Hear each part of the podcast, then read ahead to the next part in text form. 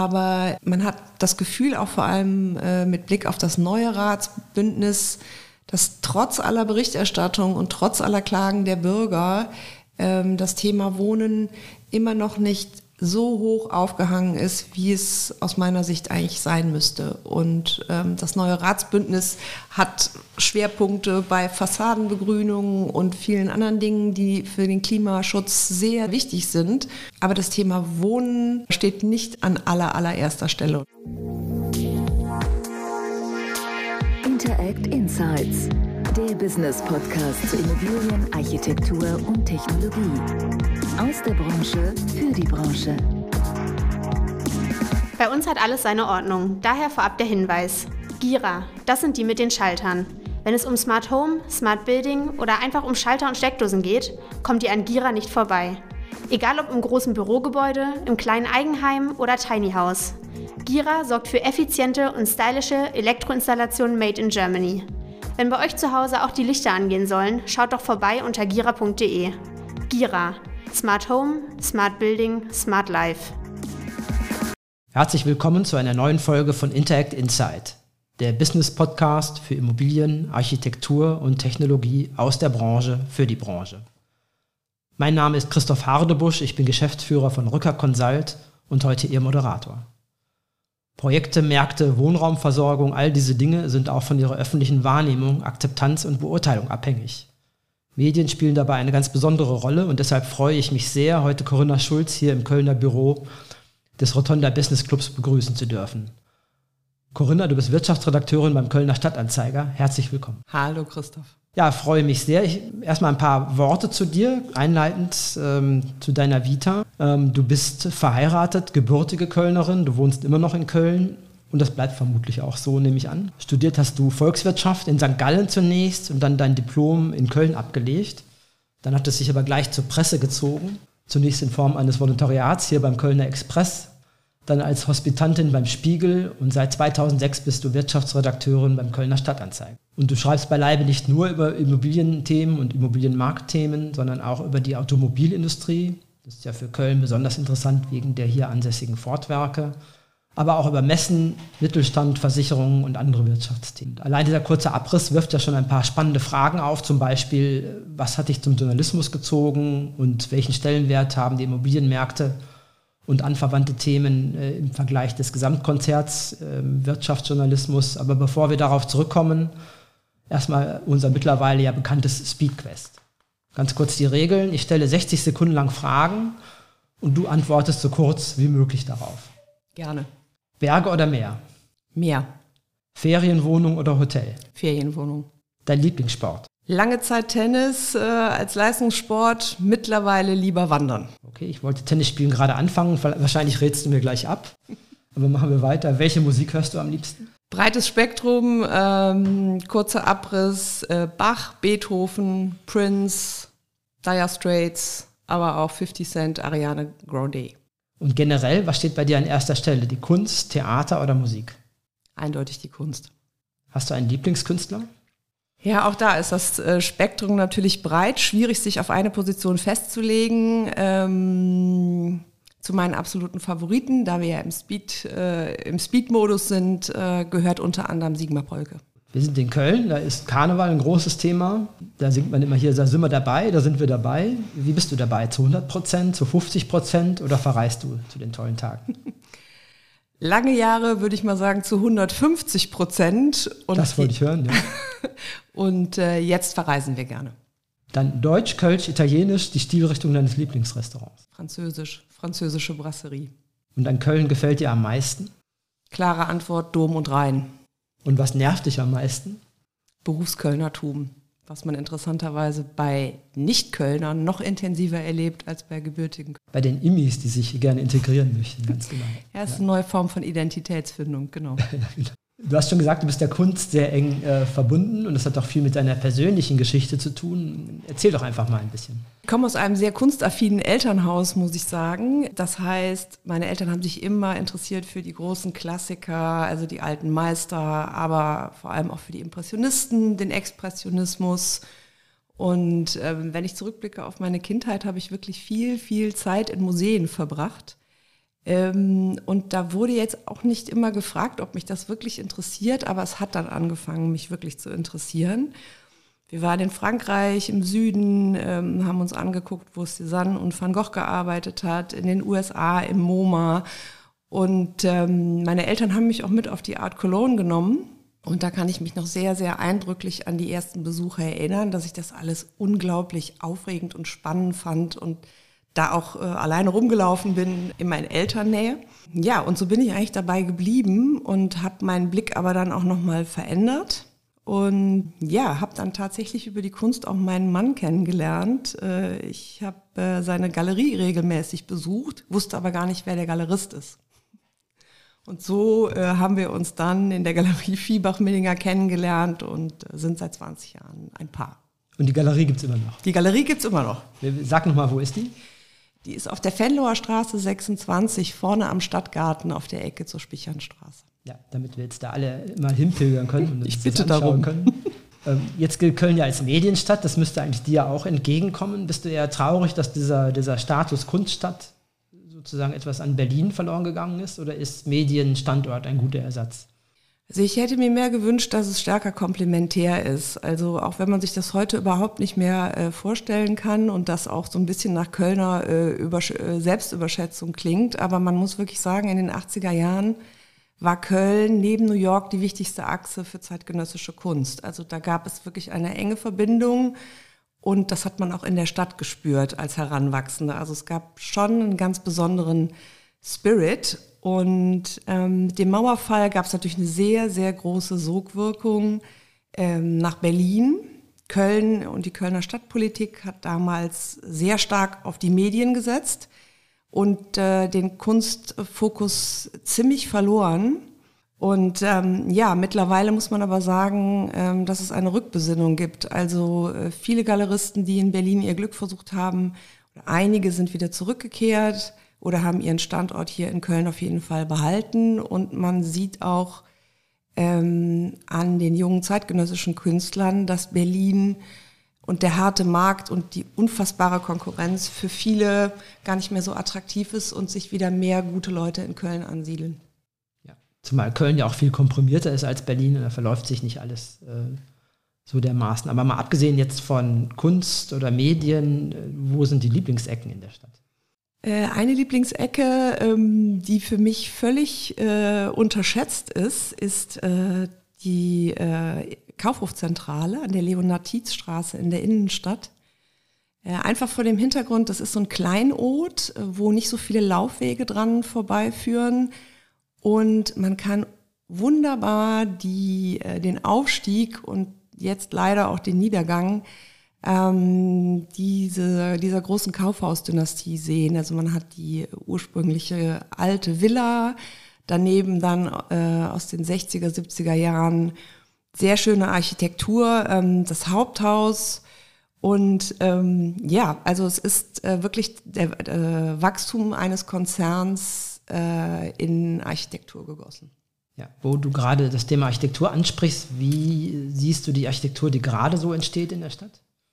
Mir ist es äh, etwas zu gleichförmig. Ähm, also äh, wenn man sich die neuen Areale anguckt, ähm, sowohl was Wohnen, aber auch was Bürostandorte äh, anbetrifft, ähm, sieht es doch sehr, sehr ähnlich aus. Also es ist irgendwie zeitgenössisch und es ist in Ordnung, aber ich würde mir da mehr Stilsicherheit und mehr Mut auch architektonisch wünschen.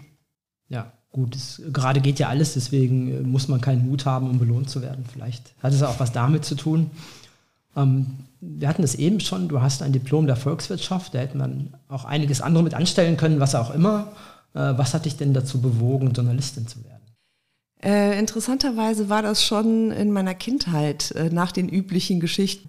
Irgendwas mit Pferden oder Friseurin war das schon immer mein Wunsch. Ähm, zum einen, weil es mich schon immer fasziniert hat, Themen auf den Grund gehen zu dürfen, ganz unterschiedlicher Art, mich immer wieder in komplett neue Themenfelder einzuarbeiten und ähm, das Allerwichtigste, es so zu verinnerlichen, ähm, dass ich es dem Leser äh, gut vermitteln kann und dass ich das Gefühl habe, die Leute können sich jetzt sehr gut ein Bild machen über ein Thema, was ich bearbeitet habe. Und darüber hinaus natürlich die Königsdisziplin, ähm, Investigativleistung. Das heißt, äh, natürlich ist auch immer der Wunsch da gewesen, äh, Missstände aufzudecken und äh, Veränderungen anzustoßen. Äh, hast du dabei ein Vorbild? Ja, ich habe viele Vorbilder. Ähm, um mal einen zu nennen, ist es ähm, zweifelsohne Jürgen Leinemann vom Spiegel. Also zum einen habe ich immer sehr, sehr gerne seine ähm, klug beobachteten und sehr einfühlsam und gut geschriebenen ähm, Politikerporträts beim Spiegel sehr geschätzt. Und für mich war auch immer seine Haltung ein Vorbild. Also er hat ja den Satz geprägt, äh, ich weiß nicht, ob er jetzt originalgetreu ist, aber sinngemäß, nichts korrumpiert mehr als Nähe. Und ähm, das ist auch etwas, was ich im Berufsalltag äh, erlebe. Und äh, vor dem Hintergrund war mir diese Haltung einer guten, eines guten Verhältnisses von Nähe und Distanz zu den Menschen, über die man schreibt, ähm, immer ein Leitbild. Über Leinemann als Investigativjournalist sagt man ja auch, der Mann geht in einen komplett leeren Raum und kommt mit drei Geheimakten wieder raus. das äh, wünscht sich, glaube ich, jeder Journalist. Ja, das ist der Traum natürlich. Äh, das bringt mich auch darauf, äh, das hat sich natürlich äh, im Laufe der Jahre insgesamt im Journalismus geändert, weil Investigativjournalismus kostet viel Geld, die Medien machen große Veränderungen durch, was ihre wirtschaftliche Basis angeht. Online kommt dazu etc. Wie hat sich denn dein Job verändert? Also wenn ich an meine Anfänge äh, kurz nach den 2000er Jahren zurückdenke, ähm, lag der Fokus schon sehr, sehr viel stärker auf Print, als das heute der Fall ist. Also das war die dominante Struktur im Haus.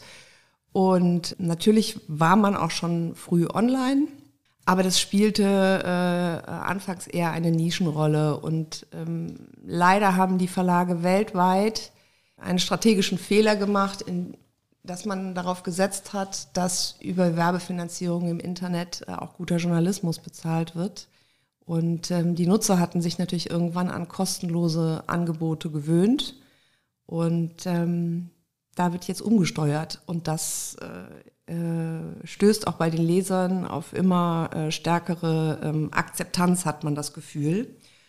Und äh, im Zuge dessen, also ist ganz klar, die Verlage und alle Zeitungen sind natürlich eine der ersten Branchen gewesen, die mit voller Wucht vor der Digitalisierung ähm, getroffen worden sind. Und ähm, wenn man es aber mal positiv sieht und so wie jetzt beispielsweise der Kölner Stadtanzeiger erfolgreich umgesteuert hat, und das hat durch Corona sicherlich auch nochmal an Fahrt aufgenommen, obwohl das Tempo schon vorher recht hoch war, muss man sagen, dass wir natürlich in einem sehr viel besseren Kontakt zu unseren Lesern sind. Also ähm, der Erfolg unserer Geschichten bei den Lesern ist messbar geworden. Da musste man sich sicherlich anfangs erstmal dran gewöhnen. Aber es gibt eben auch äh, in der täglichen Arbeit eine gute Richtschnur, was die Leute eben mehr interessiert und was weniger. Und das ist auch für uns als Journalisten nochmal eine Lernaufgabe, äh, uns daran zu orientieren und da unsere Schwerpunkte zu setzen. Das ist ja sicher auch interessant für Architekten, für Immobilienleute etc. Wie komme ich überhaupt in der Öffentlichkeit an? Und ähm, äh, wo stehe ich da und du musst es ja auch oft entscheiden. Ne? Du hast ja diese Themen nicht als einzige, ich hatte es äh, eben erwähnt, das konkurriert mit anderen Wirtschaftsthemen.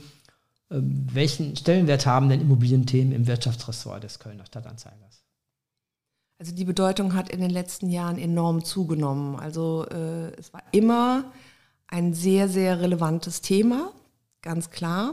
Aber durch diese äh, starke Entwicklung auf dem Markt mit einem großen Nachfrageüberhang und einem nach wie vor sehr knappen Angebot ähm, betrachten wir das nochmal mit einer sehr, sehr viel größeren Aufmerksamkeit. Also wir haben vor einigen ähm, Wochen äh, auch nochmal eine große Serie gestartet, den Immo-Check, wo wir alle Themen rund um Mieten, Kaufen, ähm, vererben, renovieren, Wohnung finden, ähm, äh, Außenbezirke mit einbeziehen, leben außerhalb von Köln, weil viele Familien sich die Stadt gar nicht mehr leisten können, ähm, der auch sehr, sehr gut angenommen wird von den Lesern, was wir an den Klick- und Abozahlen sehen. Und es ist einfach so, die Schwierigkeit, äh, in Köln Wohnung oder Haus zu finden, beeinträchtigt die Lebenswirklichkeit unserer Leser enorm. Und vor dem Hintergrund ist es ganz klar, dass das auch für uns äh, ein ganz, ganz relevantes Thema ist und zweifelsohne auch bleiben wird. Denn es sieht ja nicht so aus, als ob der Markt sich äh, grundlegend äh, drehen würde in den nächsten Jahren. Ist der Markt denn transparent im Vergleich zu anderen, ähm, anderen Märkten? Also die Transparenz sieht man ja einfach auf Portalen wie ImmoScout und so weiter weniger transparent ist, äh, wie manche Vermieter den Wert ihrer eigenen Immobilie einschätzen. also äh, für was hier in Köln welche Preise aufgerufen werden. Äh, man könnte herzhaft lachen oder es auch manchmal als Unverschämtheit bezeichnen. Ähm, interessant ist, dass es trotzdem absorbiert wird äh, und die Wohnungen dann trotzdem äh, offensichtlich einen Mieter finden. Aber ähm, ja, also äh, klassische Richtschnüre wie Mietspiegel und so ähm, haben natürlich vor dem Hintergrund äh, der Entwicklung auch an Bedeutung verloren. Ein Thema ist ja dabei aus meiner Sicht auch, wie viel wird neu gebaut im Vergleich zum Zuzug, zum Bedarf etc. Ähm, kommt es da manchmal auch zu anderen Ressorts im Stadtanzeiger zu Konflikten oder zu Widersprüchen? Also was ich mir konkret vorstelle, dass äh, sozusagen der Bereich Lokales den Widerstand einer Bürgerinitiative gegen ein Neubauprojekt nach vorne stellt und vielleicht aus Sicht des Wirtschaftsressorts äh, allgemein mehr Wohnungen gebraucht werden. Äh, gibt es da solche Konflikte, solche Widersprüche und werden die ausgetragen oder stehen die einfach nebeneinander? Es gibt natürlich bei vielen Themen, wie wir das so schön nennen, Binnenpluralismus. Also da ist sicherlich äh, nicht jeder bei uns derselben Meinung. Aber äh, Fakt ist, dass wir äh, in unserer Arbeit die Wirklichkeit abbilden und da gehört die Bürgerinitiative genauso dazu äh, wie ähm, die Wünsche eines Bauentwicklers loslegen zu können, wo er dann schon seit zwei Jahren auf die Baugenehmigung gehört. Also äh, ich halte es für ganz wichtig, dass alle Interessen äh, sich in der Zeitung und in der Debatte auch widerspiegeln. Aber unterm Strich muss man natürlich sagen, Einigkeit herrscht es gibt zu wenig Wohnraum, es wird zu wenig gebaut und ähm, da muss äh, auch in den kommenden Jahren stärker angesetzt werden. Wie erlebst du dabei die, die Vertreter der Branche? Das ist ja ein sehr heterogenes Feld oft. Äh, könnte da der, der Dialog besser laufen mit den Medien? Ich glaube, dass der Dialog mit den Medien eigentlich ähm, äh, gut läuft. Also es gibt ja immer wieder Formate wie die Rundentische Immobilien, wo man sich zum Thema austauscht, wo man auch Themen aufgreift, äh, äh, auch Aspekte erfährt, die einem vielleicht vorher nicht so präsent waren oder die auch nochmal äh, im Laufe der Jahre einen anderen Stellenwert bekommen haben. Was ich mich viel mehr frage, ist, warum die Immobilienwirtschaft offensichtlich bei äh, Stadt und Verwaltung keine stärkere Stimme hat. Also es hat ja viele Initiativen gegeben in den vergangenen Jahren, wo Kräfte gebündelt worden sind. Aber man hat das Gefühl, auch vor allem äh, mit Blick auf das neue Ratsbündnis, dass trotz aller Berichterstattung und trotz aller Klagen der Bürger ähm, das Thema Wohnen immer noch nicht so hoch aufgehangen ist, wie es aus meiner Sicht eigentlich sein müsste. Und ähm, das neue Ratsbündnis hat Schwerpunkte bei Fassadenbegrünung und vielen anderen Dingen, die für den Klimaschutz sehr, sehr oder zum Erreichen der Klimaziele sehr, sehr wichtig sind. Aber das Thema Wohnen hängt nicht an oder steht nicht an aller, allererster Stelle und das finde ich schade. Das kann einen auch wundern, weil es ja so viele Menschen, hast du eben selbst äh, berichtet, äh, existenziell bewegt sogar. Andererseits wird ja auch viel gebaut. Also ich bin Immi, also bekennender Immi, ich bin kein Berufskölner. Äh, verfolgt das deswegen nur ein Weilchen, du verfolgst das schon viel länger und aber du kannst ja vielleicht auch selbst sagen, wo sind die großen Projekte, die dich am meisten beeindruckt haben oder die aus deiner Sicht am meisten verändert haben? Also ich erinnere mich noch äh, an die äh, an, an meine Kindheit und äh, damals hatte man den Eindruck, dass Köln eigentlich, was die Immobilien anbetrifft, äh, ein Closed Shop ist. Also es gab den Dom, es gab die romanischen Kirchen und es gab in meiner Erinnerung sehr, sehr lange baulichen Stillstand. Also es wurden wenig große Projekte realisiert und auf einmal poppte das auf. Das war der Bau des Museum Ludwig. Dann kam die Köln Arena, dann der Mediapark, der Rheinauhafen. Also es ist auf einmal sehr, sehr viel passiert. Und auch wenn sich da jetzt immer noch äh, Kräne drehen und das sicherlich vieles jetzt, was jetzt angestoßen wird oder jetzt im Bau ist, länger dauert, als es vielleicht müsste, muss man eben äh, auch sagen, wenn es dann mal fertig ist, ich denke auch an die Domumgebung, die ja sehr schön geworden ist, dann ist es einfach eine große Bereicherung für das Stadtbild. Und vor dem Hintergrund, ähm, also ich habe berichtet über die Pläne der DEVK in der Nähe des Zoos, ein ähm, architektonisch äh, landmarkenmäßiges Hochhaus zu errichten. Und ähm, natürlich gibt es die äh, Diskussion um das UNESCO-Weltkulturerbe und man muss den Dom aus allen Perspektiven sehen. Ähm, ich persönlich bin aber der Meinung, dass Köln durchaus ein paar gute architektonisch hochwertige Hochhäuser gebrauchen könnte, um der äh, Skyline ähm, nochmal etwas zeitgenössischeres zu geben. Und äh, als gebürtige Kölnerin und bekennende, bekennender Fan des Doms ähm, habe ich das Gefühl, es gibt kein Bauwerk, was, den, was die Strahlkraft des Doms schmälern kann. Ja, der Dom wird auch nicht untergehen, weil man ihn von äh, welcher Seite auch immer mal nicht sehen kann.